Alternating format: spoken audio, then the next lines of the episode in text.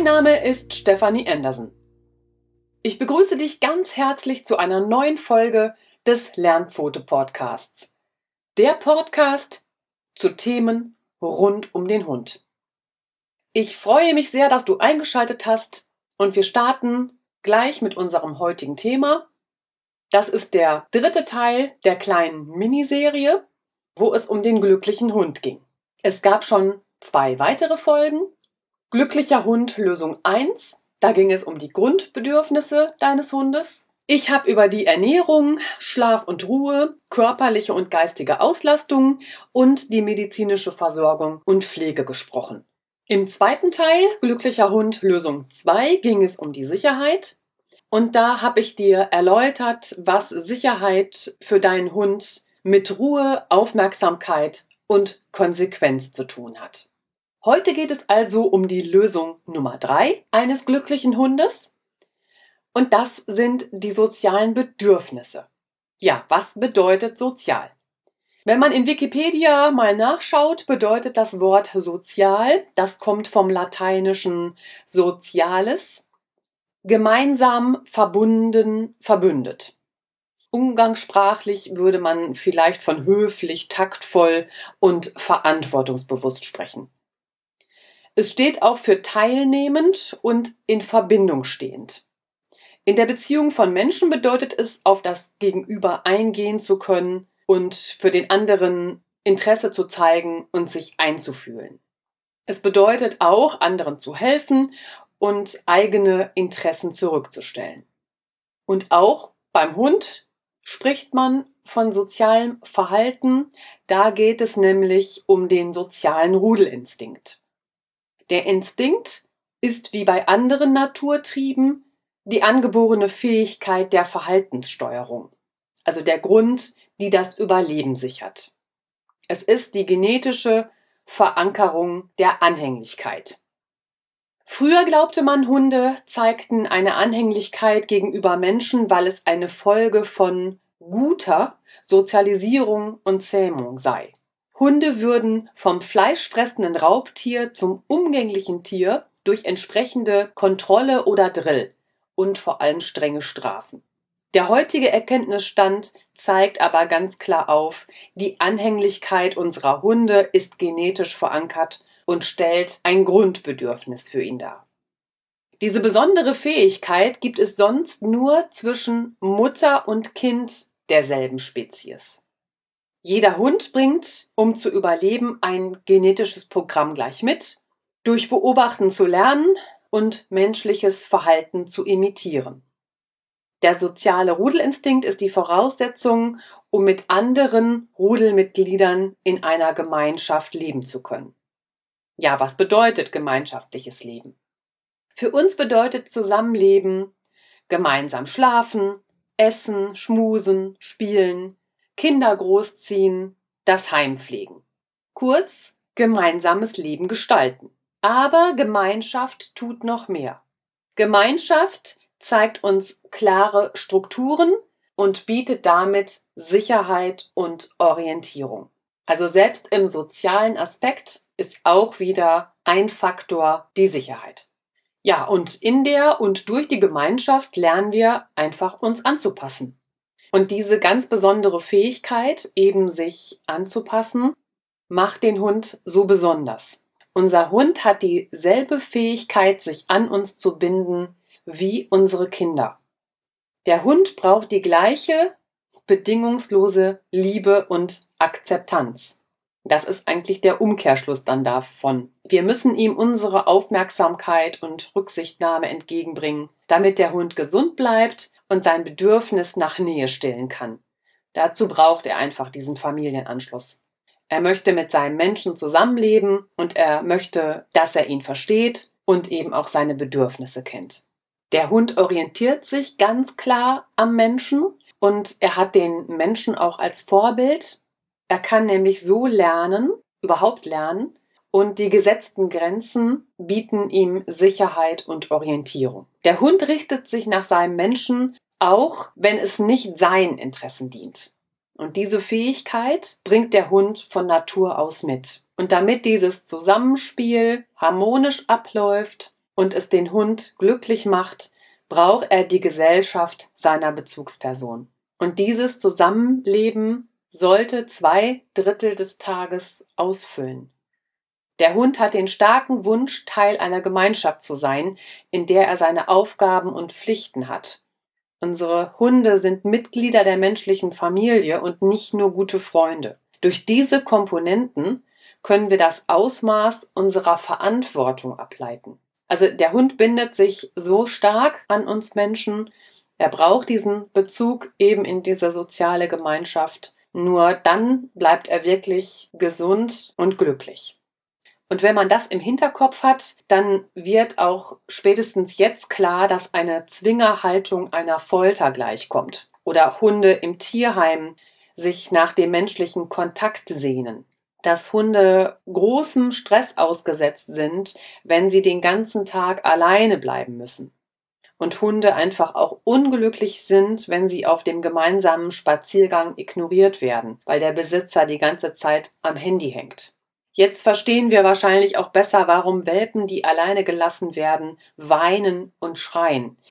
Weil sie die gleichen Qualen wie unsere Kinder erleiden. Sie erleben in diesem Moment wirkliche Todesangst. Also dieses Bedürfnis nach Nähe zu stillen, das ist einfach für den Hund ein sehr großes und wichtiges Bedürfnis, das er befriedigt haben muss. Trotzdem bedeutet regelmäßiger Sozialkontakt nicht für jeden Hund ausgiebig Kontakt zu Artgenossen. Manch einem Hund reicht ein kurzer Smalltalk und er läuft weiter seiner Wege. Ein anderer Hund lässt sich gerne vom Hundekumpel zu einem Spiel animieren. Das ist alles völlig in Ordnung. Der Hund braucht nicht täglich Kontakt und Spiel mit anderen Hunden. Und manche Hunde wollen dies auch gar nicht. Was ich nun nicht machen sollte, wäre, ich sollte ihm keinesfalls einen längeren Kontakt aufzwingen. Viele Hundebesitzer wollen einen sozialen Umgang ihres Hundes mit allen anderen Hunden und jedem fremden Menschen, als wären die fremden Hunde und fremden Menschen Teil der häuslichen Gemeinschaft. Da frage ich dann ganz oft, wie es eigentlich bei uns ist. Machen wir keinen Unterschied zwischen fremden Personen und Mitgliedern aus unserem Familien- oder Freundeskreis? Gehen wir mit allen gleich freundlich, nett und aufgeschlossen um? Oder gibt es doch für uns einen feinen Unterschied zwischen engen Familienmitgliedern, Freunden und Fremden? Ja, natürlich, wir machen einen Unterschied. Das ist ein ganz natürliches Verhalten. Und ebenso selbstverständlich begrenzt unser Hund soziale Verhaltensweisen auf eben seine Familie. Definieren wir soziales Verhalten für uns mit Fürsorge, Hilfsbereitschaft und Einfühlungsvermögen, bedeutet das aber nicht zwangsläufig, ich muss jeden mögen. Und was bedeutet soziales Verhalten für unseren Hund? Soziale Verträglichkeit oder ein sozialer Umgang untereinander bedeutet für ihn die Fähigkeit, eine Beziehung zu einem anderen Lebewesen aufbauen zu können, Bedürfnisse anderer zu akzeptieren, auf andere Lebewesen eingehen zu können, eigene Bedürfnisse und Gefühle auszudrücken und sich zurückzunehmen. Aber auch dies bedeutet nicht zwangsläufig, der Hund muss jeden mögen. Wir leben ja mit unserem Hund in einer engen sozialen Gemeinschaft. Und du wirst für deinen Hund zur Bezugsperson. Also du nimmst quasi die Elternrolle für deinen Hund ein. Und ist eure Beziehung intakt, vertraut und orientiert sich der Hund an dir. Das wirft dann die Frage auf, wie gehen wir jetzt mit den Situationen um? Mach dir bewusst, dass der Mensch Situationen reflektieren kann. Er denkt über eine Situation nach oder überdenkt auch einen ganzen Sachverhalt. Hunde dagegen registrieren zwar feinste emotionale Schwingungen von uns, sie reagieren jedoch rein auf die Situation. Die Umstände können sie nicht analysieren. Dieser Instinkt lässt den Hund zum heutigen besten Freund des Menschen werden. Durch ihn wird der Hund zu einem sehr kommunikativen Lebewesen. Dieser Instinkt feinste emotionale Schwingungen wahrzunehmen und zu registrieren, lässt den Hund zum heutigen besten Freund des Menschen werden. Durch den Menschen wird der Hund zu einem sehr kommunikativen Lebewesen, das mit dem Zusammenleben mit dem Menschen ja scheinbar keine Probleme hat. Der soziale Rudelinstinkt ist die Voraussetzung, mit anderen Rudelgenossen gemeinsam in Sicherheit zu leben. Und wir wissen ja schon, dieses Thema Sicherheit, das hat noch einen höheren Stellenwert für den Hund als seine sozialen Bedürfnisse. Und trotzdem bleibt der soziale Rudelinstinkt die Voraussetzung, um in dem Rudel in Sicherheit zu leben. Denn nur so kann man zusammen die Welpen auf und erziehen. Man arbeitet zusammen und geht erfolgreich auf die Jagd. Und das Territorium wird gemeinsam verteidigt, denn gemeinsam ist man einfach stärker. In der Gemeinschaft lernt der Hund sich anzupassen und das wiederum führt zu klaren Strukturen auch innerhalb des Rudels. Und wieder sind wir bei der Sicherheit und der Orientierung, die das Ganze dann eben gibt. Das sind die sicheren Rahmenbedingungen, die der Hund einfach primär braucht. Deshalb bist du trotzdem das Vorbild deines Hundes, denn der Hund lernt durch seine hohe soziale Intelligenz, durch die Orientierung eben an anderen Lebewesen. Dem Hund durch eine reine klassische oder instrumentelle Konditionierung Tricks und Dressur beizubringen, ist weit entfernt von seiner Natur. Hunde lernen Sinnvolles einfach durch Vorbilder. Und er hat eben auch diese besondere Fähigkeit der Empathie. Er kann ein Ziel seines Menschen nachvollziehen und besitzt ein vorausschauendes Bewusstsein. Das heißt, er kann einerseits sich ergänzende Handlungen vollziehen und andererseits aber auch Handlungen, die zwar gegensätzlich sind, aber trotzdem demselben Ziel dienen.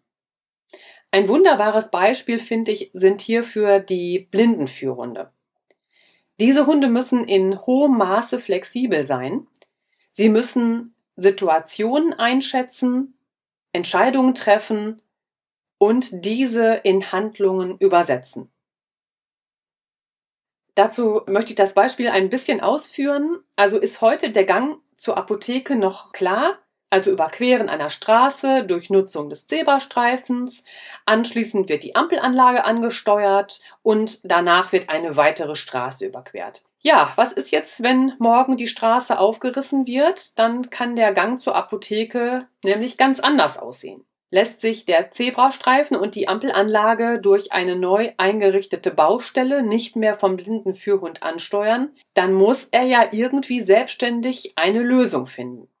Er wird seine Bezugsperson trotz aller Schwierigkeiten sicher ans Ziel bringen, das ist ganz klar. Aber eben nur aufgrund seiner Fähigkeit. Eben der Fähigkeit, dass er das Ziel seines Menschen nachvollziehen kann und dieses vorausschauende Bewusstsein hat, dass er weiß, auch wenn ich jetzt andere Wege laufen muss, ich muss trotzdem dasselbe Ziel verfolgen unter dem Befehl, ich sag mal Apotheke. Da bleibt die Frage, kann der Hund denn auch Bedürfnisse und Gefühle ausdrücken? Und ja, natürlich, das kann er. Und der Hund drückt seine Gefühle und Bedürfnisse eben in seiner Sprache aus, dem Hündisch. Leider wird der Umgangston unserer Hunde oft missverstanden. Und regelmäßig sehe ich auch, dass eine eigentlich gute Kommunikation korrigiert wird, weil der Halter entweder nicht weiß, was der Hund gerade ausdrückt, oder weil er die Art der Kommunikation missversteht. Und das Thema Hundekommunikation ist ein riesengroßes, deshalb kann ich hier nur einzelne Punkte kurz ansprechen. Trotzdem mache ich das natürlich der Vollständigkeit halber gerne. Ja, dann möchte ich als allererstes ansprechen, dass dieses schnelle in den anderen Hund hineingerenne nicht sozial ist. Das verkennen auch ganz viele Hundehalter, dass dieses Losstürmen und auf den anderen Hund hinzurennen nicht freundschaftlich gemeint ist. Es hat mit sozialem Verhalten nichts zu tun. Auf der anderen Seite gehören für den Hund ein Knurren, das Zähnefletschen, ein Imponiergehabe mit aufgestellter Rute und was so dazugehört oder auch eine Beschwichtigung zum normalen Umgangston. Also das ist ihre Ausdrucksweise. Das hat alles überhaupt nichts mit aggressivem Verhalten oder Pöbeln zu tun. Der Hund drückt nur aus, was er im Moment gerne möchte. Er beansprucht zum Beispiel eine Ressource oder möchte mehr Distanz. Und da sind wir bei dem Beispiel von eben, rennt ein Hund auf jeden anderen Hund zu, ist dies auf der anderen Seite eben nicht sozial. Eine solche schnelle Distanzunterschreitung kann für Hunde eher ein Grund sein, die eigene Wohlfühldistanz schnell wieder einzufordern und dann zu knurren, Zähne zu fletschen. Und dazu zählt eben auch dieses schnelle über den Haufen rennen vor Begeisterung, einen anderen Hund zu sehen. Alles das ist eher rüpelhaft statt besonders sozial. Wichtig ist mir jetzt an dieser Stelle auch nochmal das Thema Körperkontakt anzusprechen, nämlich das gleiche gilt beim Körperkontakt durch den Menschen. Fordere nie Körperkontakt beim Hund ein. Körperkontakt findet nur statt, wenn der Hund es möchte. Manche Hunde haben schlechte Erfahrungen mit der Nähe von Menschen gemacht und Zuwendung schlägt für sie in Stress um. Dann wird situationsbedingt eher Cortisol, also dieses Stresshormon, ausgeschüttet, als diese beruhigende Ausschüttung des Bindungshormons Oxytocin. Es gibt eben auch ein zu viel an Zuwendung, etwa durch Kinder. Und meistens meinen Kinder, die sind so unbefangen, es eigentlich wahrscheinlich nur gut. Die wollen den Hund weder ärgern noch mit ihm streiten. Aber da gibt es eben auch ein zu viel. Da muss der Hundehalter, also der Erwachsene als Bezugsperson, sehr genau auf gewisse Verhaltensweisen des Hundes achten und dementsprechend reagieren. Nämlich es gibt ein ganz deutliches Meideverhalten beim Hund. Hierbei zeigt der Hund gegenüber dem Menschen, was er im Grunde nicht möchte und das deutlich durch ein Meideverhalten. Da gibt es eigentlich so verschiedene Stresssignale, die er aussendet. Und ja, manchmal gipfelt es auch in aggressivem Verhalten, was ja immer der schlimmste Fall ist. Also um den Hund zu verstehen, muss ich mir klar machen, was gehört zum Meideverhalten und sofort darauf reagieren. Für den Hund hat eine Integration in unseren Alltag einen ganz, ganz hohen Stellenwert.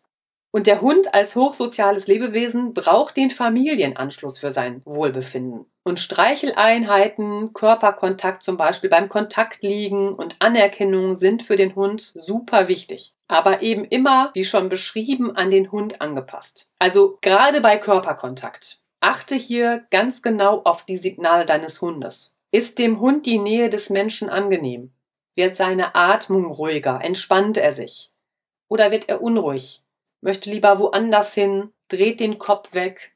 Also das sind alles Anzeichen dafür, dass ihm in der Situation unwohl ist und er das so im Grunde nicht möchte. Und da lieber einen Schritt zurückgehen, nochmal überlegen, was könnte es jetzt sein oder den Hund in Ruhe lassen. Das sind jetzt an dieser Stelle nur so kleine Basics, auf die ich dich jetzt hinweisen wollte. Zu den Punkten der sozialen Bedürfnisse gehört natürlich auch die Sexualität und die Fortpflanzung. Ist der Hund in der Pubertät, kommt das Bedürfnis nach Sexualität von alleine. Die Geschlechtsreife setzt beim Hund je nach Rasse so mit dem sechsten Monat oder einem Jahr ein. Bei Hündinnen ist sie durch die erste Läufigkeit gekennzeichnet und bei Rüden gibt es meist eher so den fließenden Übergang. Er hebt dann beim Pinkeln das Bein, interessiert sich mehr für Hündinnen und sieht in anderen Rüden häufiger Rivalen. Und das natürliche Bedürfnis des Hundes, sich seinen Sexualpartner alleine und zu jeder Zeit zu suchen, wird vom Menschen meistens unterbunden. Bei Rüden kann dies zu dauerhaftem und übertriebenem Stress und Konkurrenzdruck führen. Und manche Hunde müssen hier wirklich ein großes Leid erdulden. Mit einer Kastration kann dieses Leid gemildert werden. Ich rate hier trotzdem nicht ausdrücklich zu einer Kastration. Die Kastration bei Hunden ist ein ganz schwieriges Thema und deshalb reiße ich das eben auch nur ganz kurz an. Dazu werde ich sicherlich noch mal eine extra Folge machen. Die Kastration ist bei Rüden sinnvoll, wenn der Hund einfach stark sexuell motiviert ist. Zu bedenken ist immer, dass ein unsicherer Rüde durch die Kastration und die einhergehende Hormonumstellung oft noch unsicherer wird. Bei Hündinnen ist eine Kastration wirklich nur sinnvoll, wenn Krankheit oder Aggression während der Scheinschwangerschaft auftreten. Also mit der Idee, den Hund kastrieren zu lassen, sollte es immer ein Gespräch mit einem erfahrenen Hundetrainer geben, der sich den Hund anguckt, der sich beschreiben lässt, wie funktioniert es zu Hause, wie funktioniert die Beziehung mit dem Halter und ein Gespräch mit einem erfahrenen Tierarzt, der einfach weiß, was diese Umstellung mit der Hormonlage mit eurem Hund machen kann. Das waren jetzt ganz viele Punkte zu den sozialen Bedürfnissen deines Hundes. Was machen wir denn jetzt damit in unserer Alltagsgestaltung? Ja, für die Gesundheit und das Wohlbefinden deines Hundes, da braucht er einfach die soziale Nähe und deine Liebe. Denn nur so spürt er, dass er wirklich zu dir gehört. Und aus diesen Gründen ist es wichtig, mit ihm den Alltag zusammen zu gestalten, ihn teilhaben zu lassen und den Hund einzubinden. Es bedeutet nicht, ihn nie alleine zu lassen, sondern die Zeit des Alleinseins muss begrenzt sein. Der Hund kann nicht an fünf Tagen der Woche sechs Stunden zu Hause verbringen, weil ich ihn zur Arbeit nicht mitnehmen kann. Ich muss mir einfach der Verantwortung bewusst sein und mir klar machen, was gemeinschaftliches Leben für den Hund bedeutet. Nämlich schlafen, essen, spielen, also beziehungsweise arbeiten. Aber diese gemeinsame Zeit zu verbringen, nur das gibt ihm das Gefühl, sich geborgen zu fühlen. Und wenn ich das weiß und den Hund in meinen Alltag einbinde, viel Zeit mit ihm verbringe, mit ihm spiele, die Gassi-Runden spannend gestalte, ihn mal zum Dummy-Training schicke oder eine andere Sportart mit ihm mache, dann hat das glückliche Hundeleben eine echte Chance. Wenn du dich jetzt noch eingehender mit dem Thema der Kastration und dem Verhalten beim Hund auseinandersetzen möchtest, dann empfehle ich dir das gleichnamige Buch Kastration und Verhalten beim Hund von Sophie Strottbeck und Udo Ganzloser. Ich werde das Buch natürlich auch noch in den Shownotes verlinken. Ja, das war der Beitrag zu den sozialen Bedürfnissen deines Hundes. Wenn es dir gefallen hat, ist iTunes die beste Anlaufstelle, diesen Podcast bekannt zu machen, damit ihn viele, viele Menschen finden. Hinterlasse mir gerne auf iTunes eine 5-Sterne-Bewertung. Ich wäre dir also sehr, sehr dankbar, wenn du mir dabei hilfst und Botschafter dafür wirst, was ich hier zu Themen rund um den Hund bringe. Natürlich gibt es wie immer die Möglichkeit, den Inhalt dieses Beitrags noch einmal nachzulesen. Du findest den Blogartikel dazu bereits auf der Webseite lernfote.de. Dann freue ich mich jetzt auf das nächste Mal mit dir. Hab bis dahin eine wunderbare Zeit. Deine Stefanie.